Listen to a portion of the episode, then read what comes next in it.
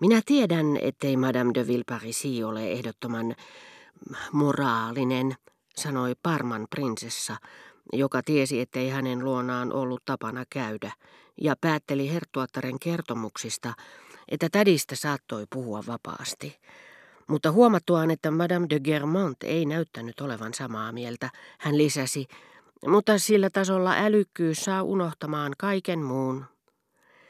Teillä on tädistäni sama käsitys kuin ihmisillä yleensä, vastasi Herttuatar, eikä se ollenkaan vastaa todellisuutta. Me me puhui siitä minulle viimeksi eilen. Hän punastui. Jokin minulle tuntematon muisto verhosi hänen katseensa. Mieleeni välähti, että Monsieur de Charlie oli varmaan pyytänyt häntä perumaan minulle osoitetun kutsun, niin kuin hän oli pyytänyt Robertia sanomaan, ettei minun pitäisi vastata siihen myöntävästi. Sain sen vaikutelman, että puna, joka jostakin minulle täysin käsittämättömästä syystä oli levi... Sain sen vaikutelman, että puna, joka jostakin minulle täysin käsittämättömästä syystä oli levinnyt herttuan kasvoille hänen puhuessaan veljestään, ei voinut johtua samoista syistä. Täti Parka. Häneen on iskostunut vanhan kuningasvallan aikuisen, loistavan henkevän ja hillittömän paheellisen persoonallisuuden maine. Itse asiassa porvarillisempaa, järkevämpää, realistisempaa luonnetta saa hakea. Häntä tullaan pitämään taiteiden suojelijana, mikä todellisuudessa tarkoittaa sitä, että hän on ollut suuren maalarin rakastajatar, mutta tämä taiteilija ei ole koskaan saanut häntä tajuamaan, mistä taulussa oikeastaan on kysymys. Mitä taas hänen yksityiselämäänsä tulee, hän on turmeltuneen ihmisen vastakohta, mieleltään tyypillinen aviovaimo, kuin avioliittoa varten luotu, niin että kun hän ei pystynyt pitämään kurissa miestään, joka sivumennen sanoen oli aika veijari. Hänellä oli suhteita, mutta hän otti ne kaikki yhtä vakavasti, osoittautui yhtä arkanahkaiseksi, suutahtelevaksi ja uskolliseksi kuin jos kysymyksessä olisi ollut laillinen liitto.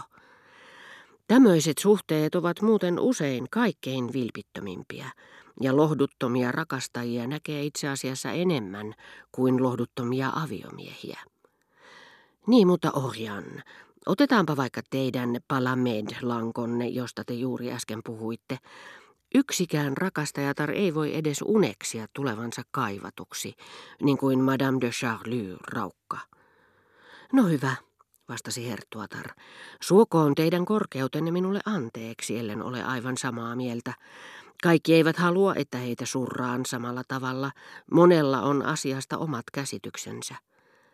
Niin, mutta vaimovainajan muisto on muodostunut hänen vilpittömän palvontansa kohteeksi. Totta kyllä kuolleiden hyväksi tehdään monasti paljon sellaista, mitä ei olisi tullut mieleenkään tehdä eläville.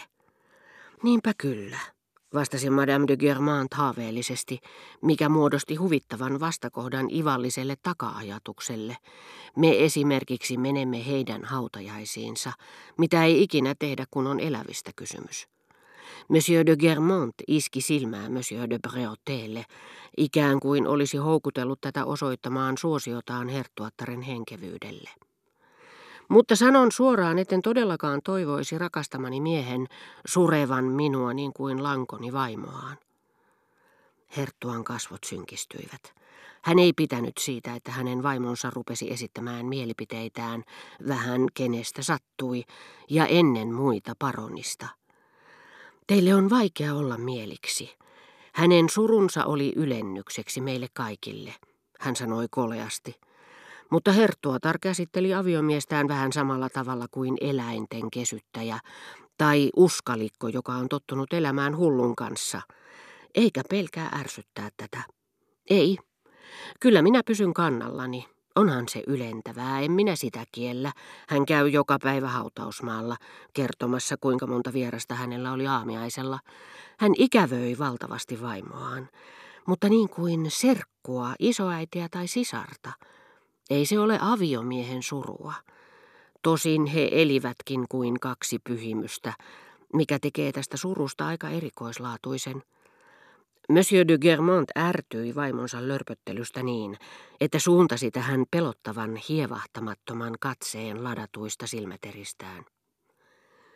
Tarkoitukseni ei ollut puhua pahaa memeeraukasta, joka sivumennen sanoen ei ollut vapaa tänä iltana, jatkoi Herttuatar.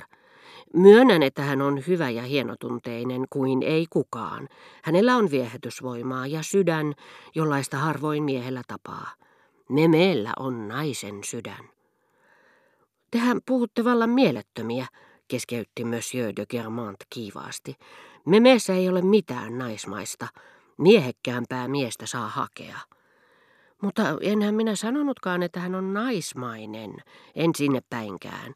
Yrittäkää edes ymmärtää, mitä minä sanon, vastusteli Herttuatar. Voi tuota miestä, hän jatkoi kääntyen Parman prinsessan puoleen. Pillastuu heti, kun kuvittelee, että joku koskee hänen veljeensä. Mutta sehän on hurmaavaa, kerrassaan ihastuttavaa kuultavaa. Mikään ei ole niin kaunista kuin veljekset, jotka rakastavat toisiaan, sanoi Parman prinsessa, niin kuin moni kansan ihminenkin olisi voinut sanoa, sillä jotkut saattavat verensä kautta kuulua kuninkaalliseen sukuun ja mielenlaadultaan varsin kansanomaiseen miljööhön. Orjan, kun tässä nyt puhutaan teidän perheestänne, jatkoi prinsessa, tuli mieleeni, että tapasin eilen nuoren Saint Luun. Minusta tuntuu, että hän haluaisi pyytää teiltä palvelusta. Germantin herttua rypisti kulmiaan. Kun häntä ei haluttanut tehdä jotakin palvelusta, hän ei myöskään halunnut vaimonsa siitä huolehtivan, koska hyvin tiesi sen johtavan siihen, että henkilöt, joilta herttuattaren olisi pakko sitä pyytää, merkitsivät sen avioparin yhteiselle menopuolelle yhtä varmasti kuin jos sitä olisi pyytänyt aviomies yksin. En käsitä, miksei hän pyytänyt sitä minulta itse, sanoi Herttuatar. Hän istui täällä eilen kaksi tuntia ja taivas tietää, kuinka ikävystyttävä hän osasi olla. Ei hän sen typerämpi olisi kuin moni muukaan, jos hänellä niin kuin niin monilla suuren maailman ihmisillä olisi ollut tarpeeksi älyä pysyäkseen tyhmänä. Mutta tuo tiedon pintasilaus on hänessä kerrassaan hirvittävä. Hän pyrkii pitämään älynsä ja ajatuksensa avoimina, avoimina kaikelle sille, mitä hän ei ymmärrä. Hän esitelmöi tietenkin Marokosta. Se on kammottavaa. Hän ei halua enää mennä sinne Rachelin takia, sanoi ruhtinas de Foix. Mutta heille hän tuli ero, keskeytti Monsieur de Breauté. Niin hyvä ero, että minä tapasin hänet pari päivää sitten Robertin poikamiesasunnossa. Voitte uskoa, etteivät he ainakaan näyttäneet riidoissa olevan, vastasi ruhtinas, sillä hän nautti voidessaan levitellä huhuja, jotka olivat omiaan pilaamaan Robertilta edullisen avioliiton mahdollisuudet. Mutta häntä saattoi myös johtaa harhaan suhde, jota vielä silloin tällöin lämmitettiin, vaikka se itse asiassa olikin jo päättynyt.